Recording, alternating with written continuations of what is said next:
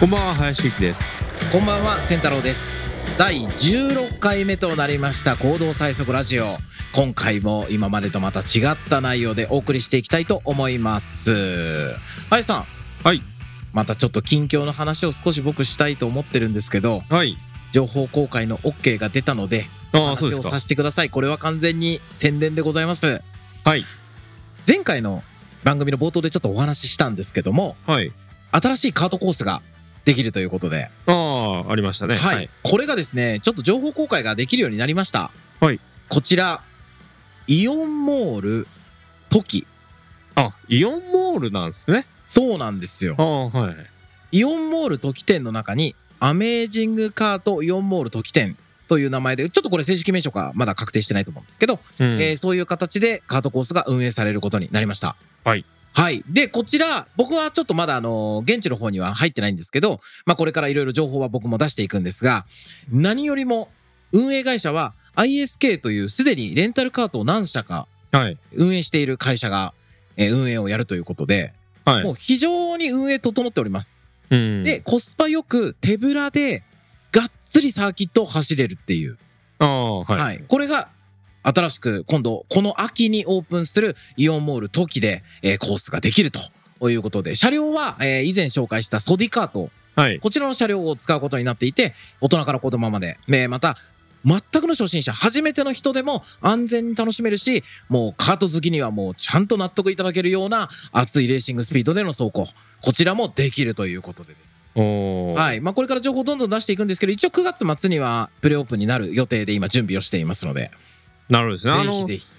イオンモールのはい。なんか駐車場の一角をなんか作り変えるとか。そういう形に。はいあそんな感じですね。あの今千葉だとイオンモール木更津。はい。こちらに、えーハーバーサーキット木更津というカート場が併設されていて。ああれ併設なんですね。はい。うんであちらと同じような形でイオンモールの中にコースができるというはい。でどちらも同じソディカートですけれどもそちらでまあソディ公式アンバサダーの僕が現地でですね多分皆さんが僕を見る機会が増えるんじゃないかなと思って今準備をしております。なるほど。はい。わかりました。どうですか？えあのあれですよね。林さん出身的にそんな遠くないですよね？出身？出身愛知ですけど、はい。え、なんか岐阜ってなんか愛知とか。ああそうですね。こんな遠くないイメージなんですけど、まあ僕、時の位置正直分かってないんですけど。あ時って、はい。まあ私あの豊田市出身ですけどはい。愛知県の、そうするとなんか結構近いんですけど、はい。私愛知県にいた時車一切乗ってないんではい。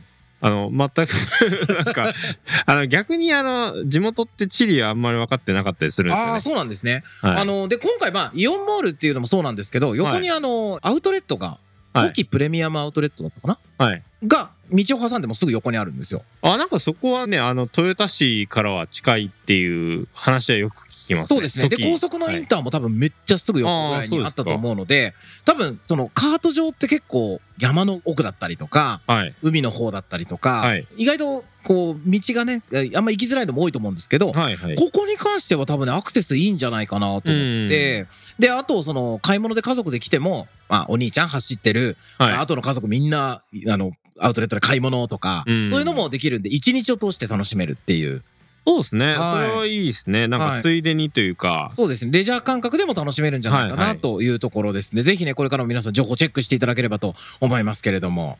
はい。はい。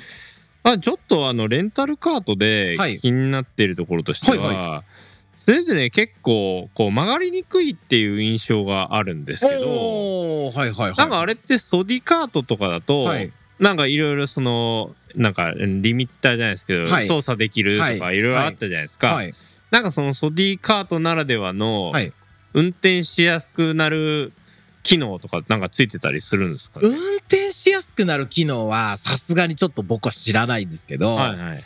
ただソディカートってやっぱレンタルカートで重いんですよね、はいはいでそれに対してフレームの合成ってやや低めだとは思うんですよ。どうしてもレンタルなんであんで。すねはいはい。あんまり合成高いフレームだと多分破綻してしまったりとか、はい。あのそれもあると思うんでちょっと重くてフレーム合成やや低め、はい。まあ、耐久性重視だと思うんですね。あのたくさんの人が何度も乗るので、はい。なので乗りながらそのペダルとかで体突っ張って無理やり合成を上げてあげるじゃないですけどフフレームを自分でちょっと強化してあげるようなことをすると小さいコースほどあとタイトなコーナーほど動き良くなるっていうのはあります。あー。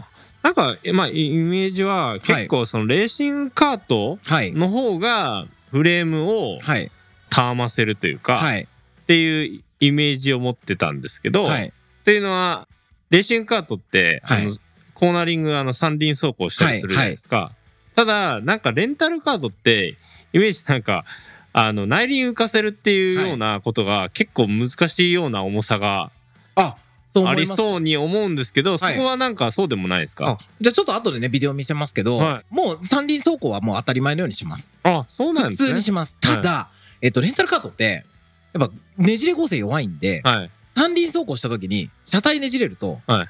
そのバンプしちゃうんですよね。はい。ねじれてタイヤがついたり離れたりっていう繰り返して、結構抵抗になってしまいがちなので、はい。その時にしっかりステアリングの外側の手を押すとかはい。体しっかり押し付けて車体をきっちり空中で姿勢を固めてあげるっていうするだけでタイトコーナーとか綺麗に曲がれるのでそのバンプしないでっていうことでちょっとレンタルカートはレンタルカートの乗り方がやっぱりあるみたいです僕もどっちも乗ったってわけではないのであれなんですけどレンタルならではの走らせ方っていうのはやっぱ全日本行ってる人たちとかがレンタル乗る時とかもレンタルなりの走らせ方っていうのがあるんあですえそれは、えー、と全日本っていうのはあのレーシングカート今の公式戦やってるような人もレンタルとかでこうはい。チームとかで遊びで出たりとかっていうのがあるのでそういう時とかはやっぱ走らせ方変えてきますね。ああそうですか。はい。ちょっと今思ってるのは、はい実車と、はい。あの走らせ方がちょっとそのカートって、まあ、はいレーシングカートにせよ、はい。レンタルカートにせよ少し違うっていうところはい。が、まあ私自身は気になってはいてはい。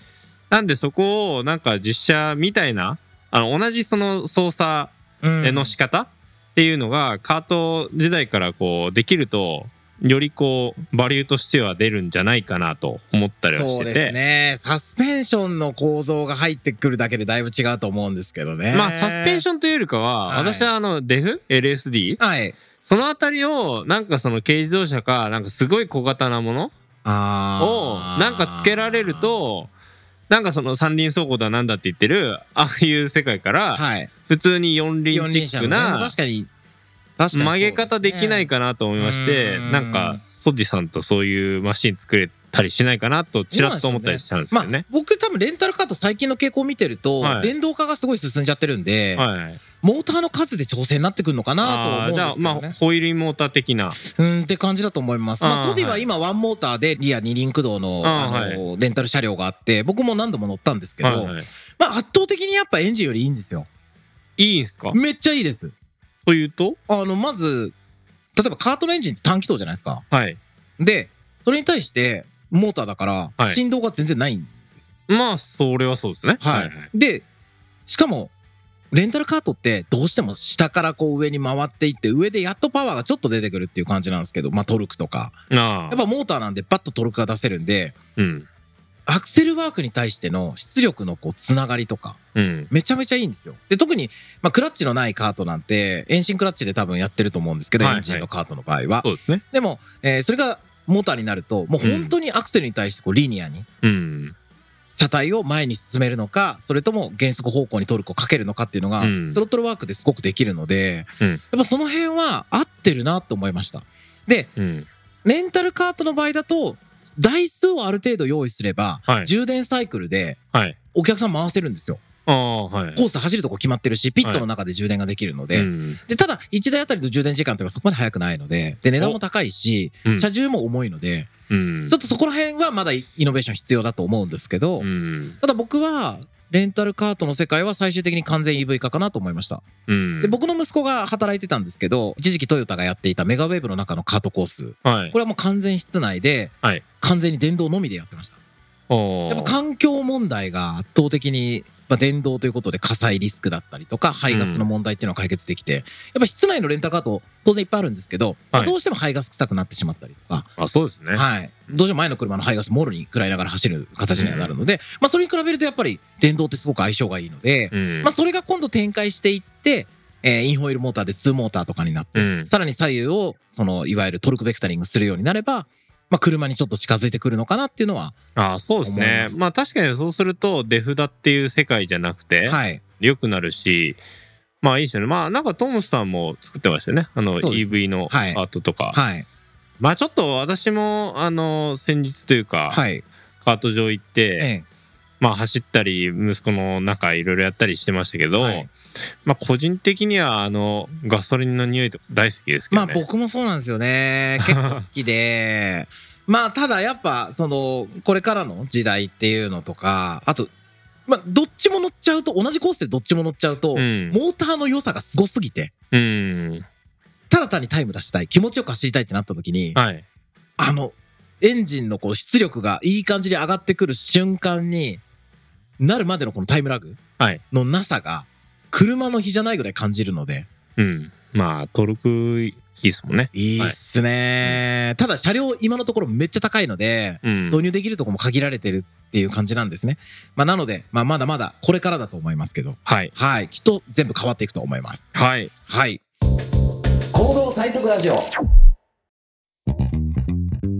さあということで今回はですね前回ご紹介しましたゲストの方に出演いただきたいと思うんですけれども、はい。まず林さんの方から軽くご紹介をしていただければと思います。はい。アントニオさんはいと言いまして、はい C1 レーシングにはい今、あの参画してもらっているはいドライバーの方です。はい、C1 レーシングっていうのはこの C1 株式会社が運営するえーレーシングチームはい。そうですね。はい、これからナンバー付きの車両で各サーキットに挑んでいくと、そうですね。はい、はい。そのチームのドライバはい。ー、はい、の一人はい。アントニオさん、はい。はい、で、あの C1 レーシングにあの参画してもらうに至る経歴をあの、はい簡単にご紹介しますと、経歴はいはい。まあ、今まで、まあ、C1 レーシング自体がはいどういうあのドライバーの補修の仕方をしていたかと言いますと、あのタイムアタックを6月まで、えーはい。何ラウンドかに分けてはい。実施してましてそれはあのはい。バーチャルでやってましたと。はい。でそこの中でトップのタイムを収めていただいた、まあ、アントニオさんですとか、はい。まあ、その他2名の方にはい。加わっていただいて C1 レーシングの活動をしています。はい。でアントニオさんはタイムアタックで、まあ、はい。いいタイムを出したというところもありますけれども、はいあのバーチャルの世界だけではなくてほい。カートとか、まあ、実写とか、はい。まあ、そういったレースにあの多く出られていて。えー、めちゃめちゃ乗ってる人なんですね、そうですね、はいはいはい。なのでちょっとそのタイムアタックしてたメンバーの中では、はい。まあ、実写バターもあの経験があるという意味ではい。あの少しあの異色の存在だったかなっていうふうには私は受け止めてます。はい。であとは、まあ、シミュレーションを活用した体験型マーケティングを行うエクスペリエンスエンターテインメントグループというところはい。に、あの所属されているようで、はい。まあ、あのその関係で、はい。まあ F1 チームと、まあ、行動を共にされたりして。えちょっと急に話すごい C1 レーシングの人 F1 の関係の仕事もしてる人なんですか？それはそうですよ。それはそうなんだ 林さんだってさすがに F1 は絡みないですよね。ないっすね。ないっすよね。ないっすけども、はいこれできましたねはい。なんかもうはいもう私が F1 に行ったような気持ちで。あ気持ちでね、はい。はい、はいはい。なので、あのそんな感じで、はい。まああのワールドワイドに活躍されていると。はい。いうことで、まあ今回はい。すごい人来るじゃないですか。これあのアントニオさんっていうのはきっとあれなんですよね。日本の方ではなくてこれスペイン出身の方そうですね。はい。はい。いやーこんなねいきなりもうなんかヨーロッパからすごいドライバー来ましたみたいなはい。プロフィール見る限りそうじゃないですか。はい。じゃあちょっとねあの早速今本人あのオンラインで入っていただいているので早速、えー登場していただきたいと思います。それではアントニオさんよろしくお願いします。はい、こんばんは。あこんばんは。こんばんはよろしくお願いします。せ。よろしくお願いします。じゃあ、ちょっと自己紹介します。はいお願いします。今、37歳で、うん。日本に来たのは2016年。2016年はい。で、その前にスペインで結構車の興味あって、だけどうん家族の中ではい。誰も興味なくて、はい。カートとかは全然行かなくて、はい。シミュレーターから始めました。じゃあ本当の乗り物に乗るよりも先にシミュレーターにはまったんですか？そうです。えー、で、その時は、あの、F1 チャレンジ99から2002のソフトという名前で、はい。なんかオンラインではい。いろんな国の人とプロドライバーもいて、仲良しになって、はい。それからシミュレーターの時代始まった。えで、だんだんもっと好きだったから、はい。大学入った時に、はい。大学の友達は、あのサーキットで、はい。マーシャルの仕事をやってて、旗見せるの人で、それライセンス取って、はい。その後タイムキーパはい。ーラリーとかサーキットでもそれもはい。ライセンス取って、はい。それとと結構仕事やりました。えでもそれ足りないから、レンタルカートも始めました。なんかお。さっきの話すごいだと思いました。あのあレンタルカートについて。じゃあ、ストディの乗ったりとかもしました？掃除結構使いました。えー。ストディいいですよね。すごい楽なカート、うんすぐに調整できます。ペダルとか席とか。えー、そうそうそうそう。あの、こう、レバーでピッてやったらもうペダルとか全部動くんで簡単。ああ、あもうそのいろんな体型とか、あの身長の方がいけるってことですね。そう。だから、サーキットで車見て、なんかもっと知ってりたかったからカート始めました。レンタルカートで。うんで、レンターカートで、その時には2008年ぐらい、あの、耐久レースとか、あの、チャンピオンシップとかあまりなくて、はい。あの、カートの友達と自分の作りました。カート？あの、カート大会。あの、あ1年間で8レース。えー、1年間で8レース、自分たちでレースを主催したオーガナイザそうです。ー。うわー、すごいじゃないですそれサか。ーキットと話してて、はいその時にサーキットはあ何もなくて、あただのレンターカートを払って10分ずはつで走るので、はい3つのセッション集めて、練習速攻、予選、はいト。レースえの,、ー。あのチャンピオンシップやりました。とあの、レンターカートがパワー少ないから、はい。大事は結構大事ので、はい。3つのカテゴリーやりました。三つ75キロまで、はい75キロから85キロ。で、はい。85キロ以上。あ、それすごい楽しくて、えー、楽しそう。あの毎回毎回70人ぐらい来ました。えー、すごいじゃないですか。もう C1 レースまだ70人エントラントいないですよね。いやー、惜しいところまで行きましたけど行きましたね。へー。なんかすごい楽しかった。ちょっと大変だったんだけど。はい。で、その後から、レースとインストラクターも始めました。うん。それは、えっ、と、カートのドライバーのインストラクターですか？ああ、あの、車。車の。そうです。えーもうその時自分はじゃあ車でもドライブはかなり上手くなっていた。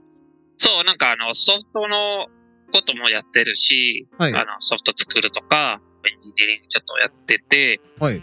あの、いろんなドライバー、プロドライバーとちょっと仲良くなったから、なんかその人も、あの、そのレースは、1レース6000円30分で走って、その3つのセッションで、はいだからすごい安くて、安い。あの、誰でもできるので、いろんはないプロレーサーは、あそこにも行ったり。あの、安いから速い人は、あ車とか運転できない。お金ないからね。はい。だけどこれすごい安くて、はい。あの速い人多かったから、プロレーサーも、はい。どのぐらいまで行けるの？もう試してみたから、あそこに行って、プロレーサーもちょっと仲良しやって、なんかはいいっぱい戦ったから、へえ。で、そこから、インストラクターの仕事も始めました。へうえ。ん。あれなんですね。そのイベントが盛り上がっていろんな人がいて、はい。逆にプロの人たちが一緒に走ろうって入ってくるっていうことですよね。そうです。すごいじゃないですか、それ。なんかあんま日本ではない構図ですいやよね、。本当にそう。あの、ちなみに、その、それはスペインでやってたんですか？そうです。スペインでは、例えばレンタルカートに1回10分乗るのにいくらかかるんですか？えー、12ユーロか4ユーロぐらいだから、まあ、に2000円以下 ?2000 円以下じゃあ日本と結構値段は同じぐらい。ほぼ半分。同じ値段なんですけど、はい。運転する以下は2倍。日本でアベレージ、あの、5分でしょ？はい、そうですね。スペインでは10分。えー、じゃあやっぱ向こうのがたくさん乗れるんですね。うんそうです。あの、は本当に、我々このチャンピオンシップ始めてから、いろんな人って、すごい人気になったから、はい。あの、サーキットは、なんで我々の自分の大会とか作らないの？って考えて、その時から、マイサーキットは自分の耐久レースとかも参加してます。はいだ。から、3時間、6時間、12時間、24時間のレースは何回もしたことがありました。えー。カートで。多いんですねで、それ、あの、はいソーディのいいポイントは、その耐久レースで、あの、はいドライバー交換するときにすごい楽です。うん。おーそれなぜ楽ですか？えっ、と、私の身長は約70センチで、はいあの、チームメイトは約65センチぐらいで、うん。すぐにペダルは手前にできる、はい。あの、席も調整できます。はい。で、調席は調整できない場合、はい。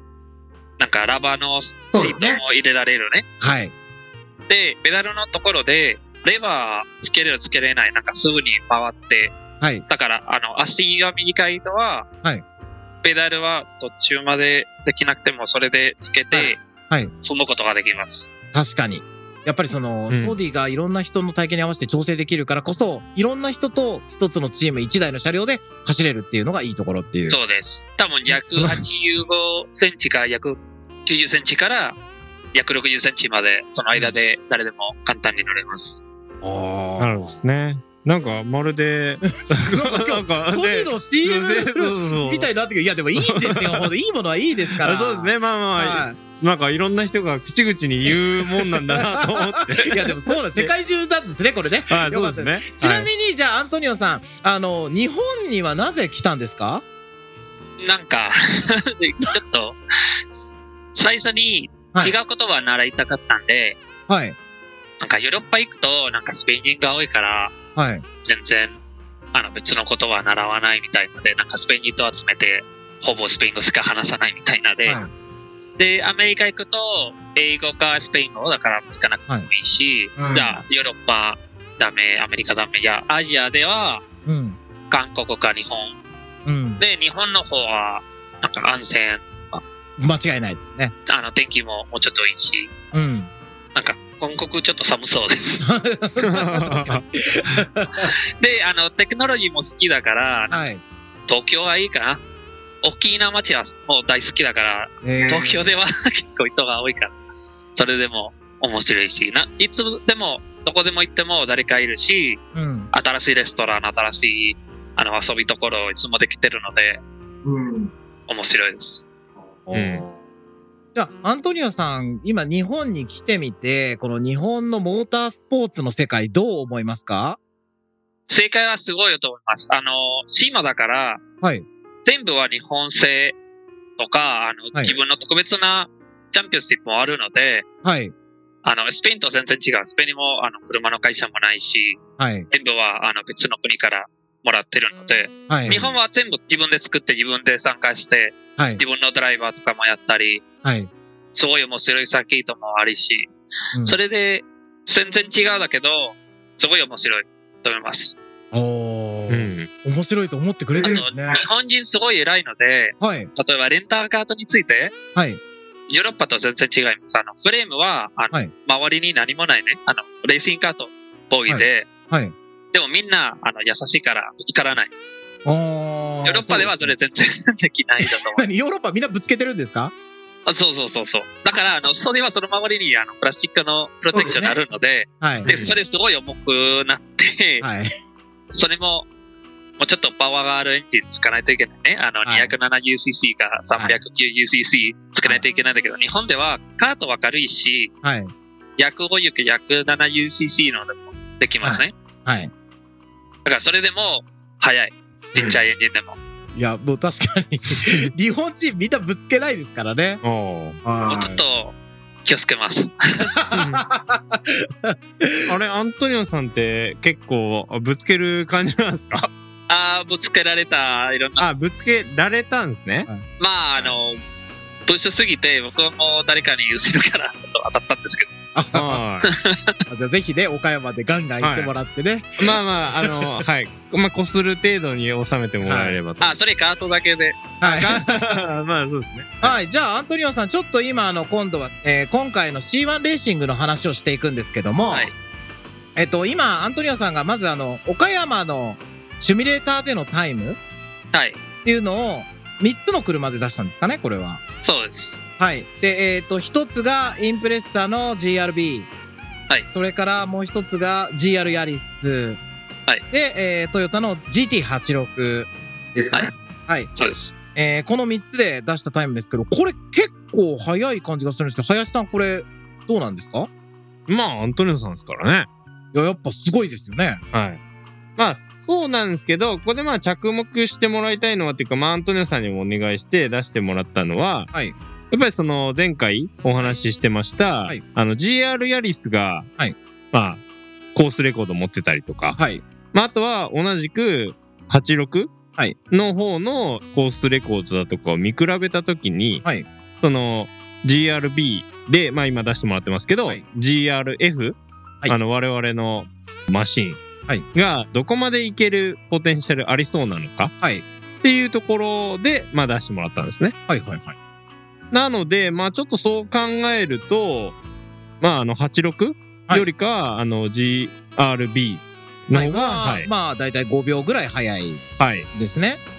で GR ヤリスのタイムが今これ以上だと1分49秒502っていうのが岡山のこれシミュレーターこれソフトはアセットコルサです。アセットコルサ、そうですね。アセットコルサで GR ヤリスのファーストエディション RZ ハイ パフォーマンス、はい、RZ ハイパフォーマンスで1分49秒502、うん。それに対してスバルのインプレッサ WRX-STI の GRB これマニュアルの、はい。えー2リッターターボのやつですね。これだと1分54秒920ということでこれまあタイムギャップがだいたい5秒ちょっとと。あれこれって、えっと GRB って2リッターしかないんでしたっけ？2.5? 2.5、300割りきあですよね。あなんでそこ一緒なんですよ。GRB あるんだ。はい GRB 多分、あのー重さだけちょっと違います。えー、じゃあ本来販売してない車があるってこと？2.5リットル、そうです。あなんでこれ確か送ってもらったので言うと、えー、1480キロ？のなんで重量なんで GRF と同じ重さだと思うんですね。はいでまあ実際には前回もお話しした通りで軽量化ははいそれなりにするので、はいえとはいえあのサーキットトライアルの規定上マイナス50キロまでしかできないので、まあ少し軽くはなるというぐらいですね。はい。えー、なのでこれそのまま、はい。えっ、とまあ86よりも5秒ぐらい速いはい。タイムで走れるっていうことで考えたら、まああのコースレコードとしては、まあ届く可能性はあるかなと。まあ、シミュレーター上は GR ヤリスの、まあ、レコードに変われる可能性が見えてきたというシミュレーター上というかシミュレーターで算出した結果から実際の岡山でのコースレコードを狙えるなとはい。いうところってことね。思ってますけどね。まあなんで、ちょっとこれ、あの、今、具体的な数字言ってますけど、はいまあ聞かれてる方は、まあ、あの、ちょっと計算難しい話をしちゃってますすあの、林さんがすごい分かりやすい PDF を作って貼り付けてくれるんでねそうですね。。はいはい。はいなんで、そこは、あの、書きますけども、はいまあ簡単に言うと、まああの、シミュレーターの方が、あの、リアルよりも10秒ぐらい遅いっていうことはいなので、まあちょっとそこの、86とあの GRF、GRB をあの比べたときにっていうところで、あの類推してはい。レコードに届くかどうかっていうような話をしてます。はい。なので、まあちょっとそこは、あの、おっしゃるように分かりやすい、あの、資料をつけたいと思いますので、はい皆さんちょっとそちらご覧ください。はいアントニオさんはこれからじゃあもしかすると岡山でのタイムアタックを実際にインプレッサでやると思うんですけどどうですか？インプレッサ乗るのは楽しみですか？楽しみだと思います。あのーヨーロッパでアインプレッサとランセレボ、なんかすごい人気なんで、へえでも、サリオは少ないので、はい。みんなはなんか乗りたい感じ、一回やってみたいの感じで、へできればすごい楽しみだと思います。ーうん。フォーウィルドライブでもうちょっと乗せやすいかもしれない。あの、リアより。うーん。はいはいはいはい。そうですね確かに。パワーも結構あるので、あの、はい。ボクサーエンジン、音も全然違うから、はい。それも走りながら、あの音聞こえて、ちょっと嬉しい、はいはい嬉しいはいです。ああいいですね。じゃあちょっとうん。マフラーもね、もしあれだったらそう、マフラーの音とかエンジンの音とかね。まあそうですね。はいまあ、はい。まあ生音も良かったですよ。あの、普通に、あの、マフラー変えてなくてもですね。まあちょっと静かすぎるなと思いましたまあけど、まあ、爆音好きですからね。いやいやそんなことでバック好きじゃないですいい音が好きなだけですからはい、ウエストゲート好きですね。ウエストゲート大好きですはい。ウエストゲートはいいと思う。はい残念のは、あの、マニュアルすると、あはいの、キーラントをすると、ちょっと、あの、マフラーからパンパンパンパンがちょっと聞こえるんですけど、ああ、それ残念ですか。音までは聞こえるかどうかわからないね。はい。あの、キーラントないから。あ、そうか、オートマだとね、バブリングがないから、今流行りですからね、バブリング自体は。ただ、オートマでも多分、あの、セッティングすればできるんでね、はい。わざとなるように、はい。ぜひそれもちょっとセットに入れてください。せっかくなんで。ドライバーのモチベーション上がるんで。あまあまあモチベーションね。モチベーションめっちゃ大そう事。あまあまあ、数値化しづらいですけど。グローバルのまあ中でちょっと、あの、テンション上がるため、はい。はい。重要ですね。そう、テンション上がる。BGM もやる。あ BGM もじゃああー BGM はい、ぜひグランツーリスモのムーンオーバーザキャッスルをね流していただいて。はああいつぞやのその話聞きましたね。い、ははい。まあじゃあこれからちょっとねあの頑張ってくださいアントニオさん。多分大変だと思いますけど。い、はい、まあちょっとあの以前も少しお話ししたのがあの C1 レーシングはまあそのドライビング一辺倒ではなくて、はい。アントニオさんにも関わってもらっているのはどういうマシンに仕上げるのか。うんっていったところを一緒にやってもらってます。はい。なので今特に電子制御系の話とか、はい。本業でもあのアントニオさん結構やられてきているというのはありますので、まあ、そのあたりにあのかかってもらいつつ。あのなのでマフラーを変えられそうかどうかはアントニオさんがよく ご存知かとは思いますけど、まあ、あのちょっとそのあたりも、まあ、どうすればあのパフォーマンス上げられるのかっていったところもあの一緒に進めているというところが特徴かなと思います。はい。今、あの、C4 クラスで、あの、コストカップあるので、はい。あの、スマートで、あの、何でアップグレードすると、あの、はい。よく考えないといけないです。そうでね。なんですすると、はい。いろいろな部品比べないといけないね。うん。えーどっちの方がいいとか、結構、あの、リサーチが多いので、はい間違えられないです。うんコストカップあるから。うんそうですね。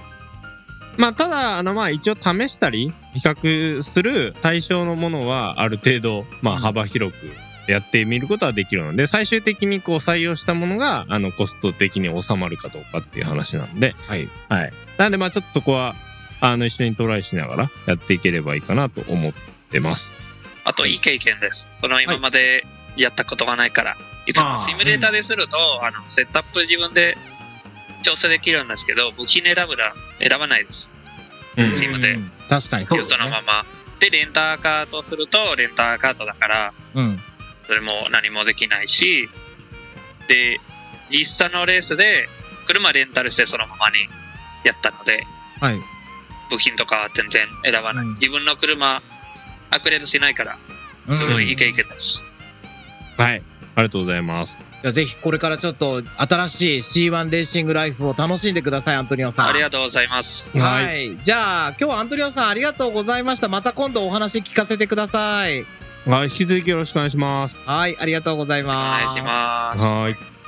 はいということでアントニオさんに来ていただきましたはいすごい人連れてきたじゃないですかなんかまるでストディの人みたいな。いやいやいやでじのも。これだけ経験値があって、はいはいはい。カートも実車もレンタルカートもやってレースもやって、で、はいあのおそらく開発とかプログラムとかそういうのもすごいやられてる方なので、はこれは能力高いですよそうですね。これあっさり他のちゃんとしたレーシングチームに引き抜かれたりしないですか？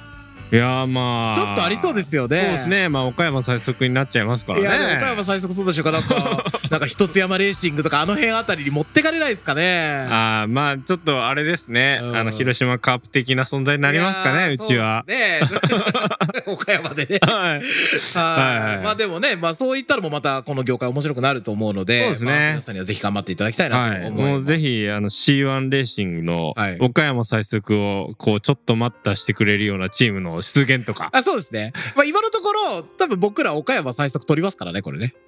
まあまあまあ今のところはね。約束ですよ。これはもう約束です。だって僕は何のためにここに関わってるかって言ったら面白いかどうかなんで。あまあそうです。それは最速が一番面白いので。まあまあ高等最速を目指そうって言ってる人が、はいまあ岡山最速ぐらい目指せなくてどうすんだっていう まあまあそれは当然なんで、はいまあそれはもう出るって言った時点からまあ当然ですよ。そうです。だってはいモータースポーツってトップでチェッカー受けて、トップに立つためにやるじゃないですか。はいはい。なので、まあ、特にタイムトライアルなんて本当に一番しかもう意味がないので、はいはい。ちょっとそれ目指して頑張っていってください。はいはい。さあ、もう番組ね、長くなってきたので、まあ今日はちょっとこの辺にしようと思うんですけれども、ちょっと次回も、まあこの C1 レーシングの動向についてお話ができればなというふうに思っています。そうですね。まあ、はい具体的にいろいろあのいじり始めてると思うんで、そうですねまあそこで分かったこととか、はいまあそのあたりをあの皆さんに共有できればなと思ってます。はい。じゃあ今日はこんなところで、またぜひよろしくお願いいたします。はい。今回もお聞きいただきましてありがとうございました。ありがとうございました。お相手は林ゆきと、千太郎でした。行動最速ラジオを最後までお聞きいただきありがとうございました。番組ではカーレースに関わる質問を募集しております。エピソード概要欄にある C1 レースオフィシャルツイッターからお気軽にご連絡ください。行動最速ラジオ、次回もお楽しみに。